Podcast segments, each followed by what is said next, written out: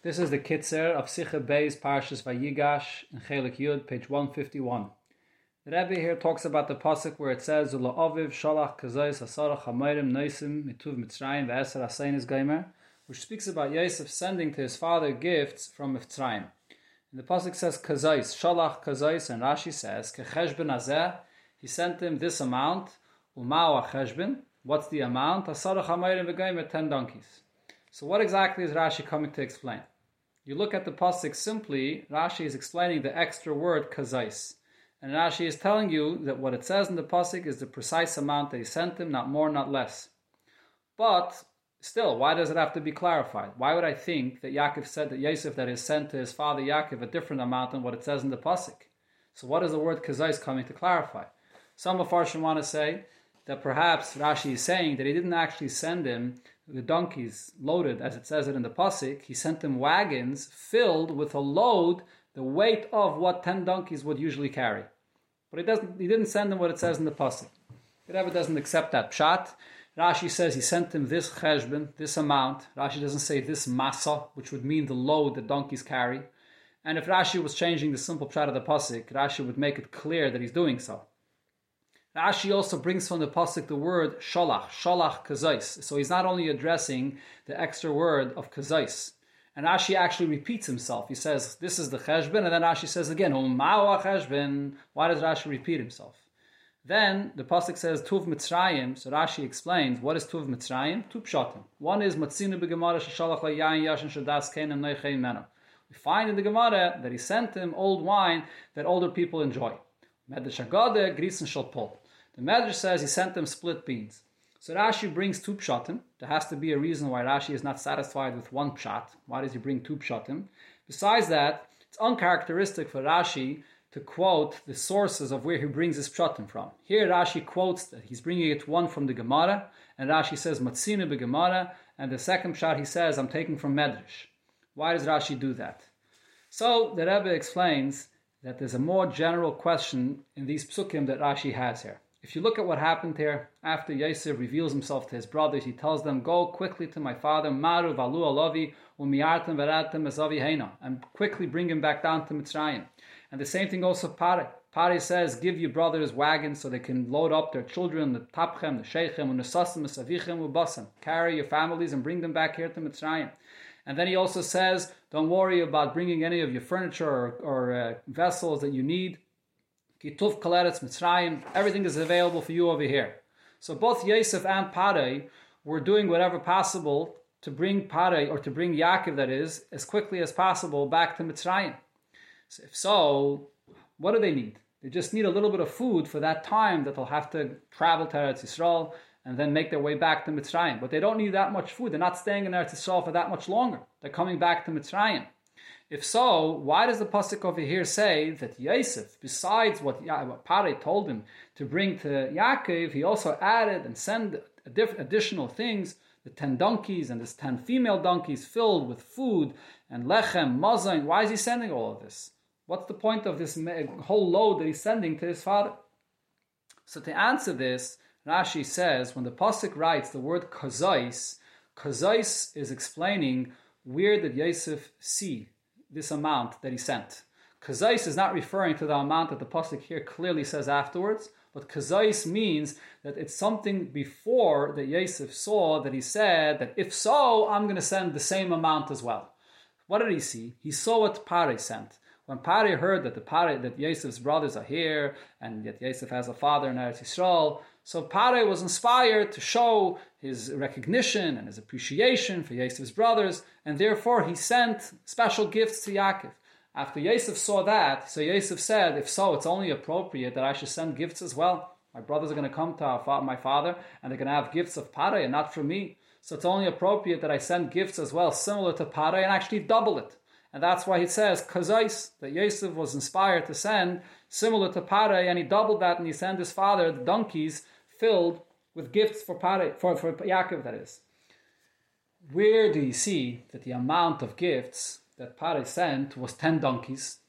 So the Rebbe says, if you look at how many donkeys the, the Shvatim had when they came down to Mitzrayim, how many were they? How many Shvatim were there here now? There were eleven, actually. So seemingly, What they sent, what Parei sent with them, that is, was not ten donkeys, it was eleven donkeys. So if Yosef is sending similar to Parei, and then doubling it, so he should send eleven, not ten. So therefore Rashi emphasizes, Umahu ha-cheshbon. Rashi repeats it again. What is the cheshbon? Asara. It's actually ten. Because if you look into the story specifically before, and you pay attention, you'll see that it's actually only ten donkeys. Why is that? Because Shimon did not come down to Mitzrayim a second time. Shimon, when he came down to the Mitzrayim the first time, as, as the pasuk says, he was held back together with Yosef. And we assume that his donkey was taken back to Eretz Yisrael. He only held Shimon himself as a collateral. But his donkey was taken back to Eretz Yisrael. So now, the Shvatim, ten of them, came back to Mitzrayim with ten donkeys. So there was only actually ten donkeys that were going back to Eretz Yisrael. So therefore, Parei sent, when he said, Tanu es be'irchem, load up your animals. How many be'irchem are there? Ten. That's the amount that Parei sent.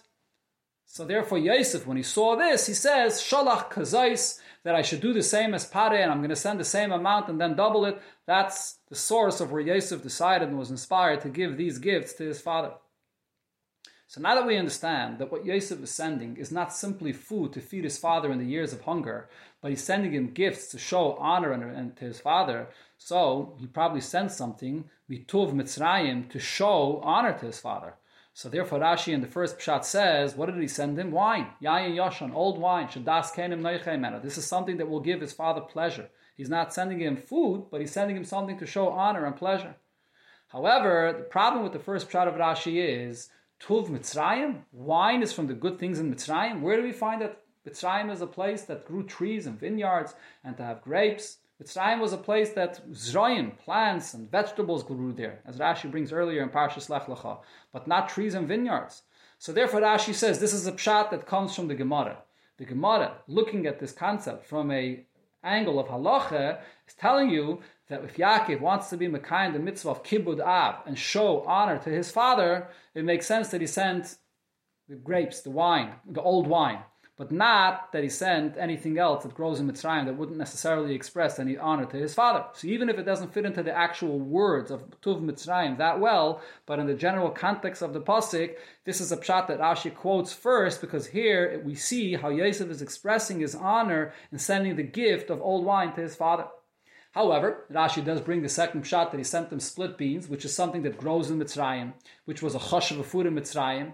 And that fits into the words, mituv Mitzrayim. This is the beans that they had in Mitzrayim that uh, he sent to his father. But, as we pointed out, it's not the best, uh, it's not something that shows honor to his father. And therefore Rashi brings it just as a second shot. There's nothing unique about the, the beans that the father would have a special pleasure from it. However, the Rebbe points out, we can say that even with the beans that he sent, there was something that Yosef was hinting by sending these beans, Uh, showing a, a special hint to his father. And therefore Rashi says this is a medrash. Medrash, Agada, and if you look into this, you'll see that there's a special hint here.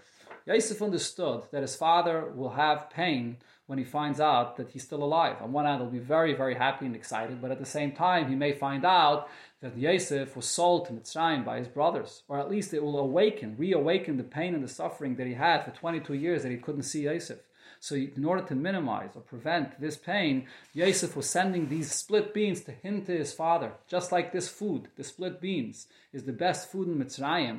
And this is a be- beans that is split into parts. And that's the kind of food that's the best food in Mitzrayim. The same thing is also sometimes things that are together, or brothers in this case, that belong to be together or to be with the father. Sometimes you have to separate in order to get a result of a greater benefit. Like it happened in this case that I was sent to Mitzrayim, Yosef is saying, by me, by me being separated and separated in different parts from my brothers, now I was able to bring a tremendous benefit of being here in Mitzrayim. So that's the reason why Rashi is quoting this specifically in the name of the Medrash to hint to this idea, this message that Yosef was sending to his father. Another point that Rebbe says we can say why Yosef sent wine specifically, an old wine, and Yenish Altera of Rashi. So the Rebbe explains that if you look over here at the wine that Yosef sent, he was sending something that his father would appreciate, something that his father did not have otherwise. How did Yosef know this? How did Yosef know that his father didn't have any wine? It was years of hunger, so he didn't have food, but maybe wine he did have. So why is Yosef sending something that his father may have had in abundance? The answer is, it says before in Rashi that when Yosef was with his brothers and they drank together, this is the first time they drank in, in twenty-two years. For all this time, they didn't drink. And certainly Yaakov, for all twenty-two years, did not drink any wine. So therefore Yosef is sending him wine. Now it's the time to drink wine and to say El Chaim. So, from this we can say that Rebbe says that he sends him old wine to hint to his father that all of this time he didn't lose his bitachon. He didn't drink wine any of this time because he was in pain, but he had wine kept when the moment is going to come and he's going to see his father again, that he's going to drink that wine. That's the yayin yashin that he sent his father to hint this to him. This is a very powerful lesson for every person, even when he's found in a difficult situation and there are things that are tough and things that are disturbing is Avedis Hashem and doing Teiru and mitzvahs. You should never lose your absolute betachon that the Ebishu will definitely give you atzloche, even begashmias, to be able to fulfill Teiru and mitzvahs without having any problems of gashmias, the things that are disturbing you. Another lesson we could take out of this Rashi is when Yosef sends all these gifts to his father on his own initiative, he doesn't ask Parei for permission to do this. When it comes to honoring his father, to do a mitzvah, he sends the best, the most beautiful hidr mitzvah without getting permission from Parei. And the same is also by every Yid. When you do a mitzvah, you should do the mitzvah and not look at the, any limitations that you may have in the world around you. Do the mitzvah behidr. And when you fulfill Teiru mitzvahs behidr in this manner, the Eibushu will give you atzloche in all of your things, including even in the gashmias as well, that it will all be successful.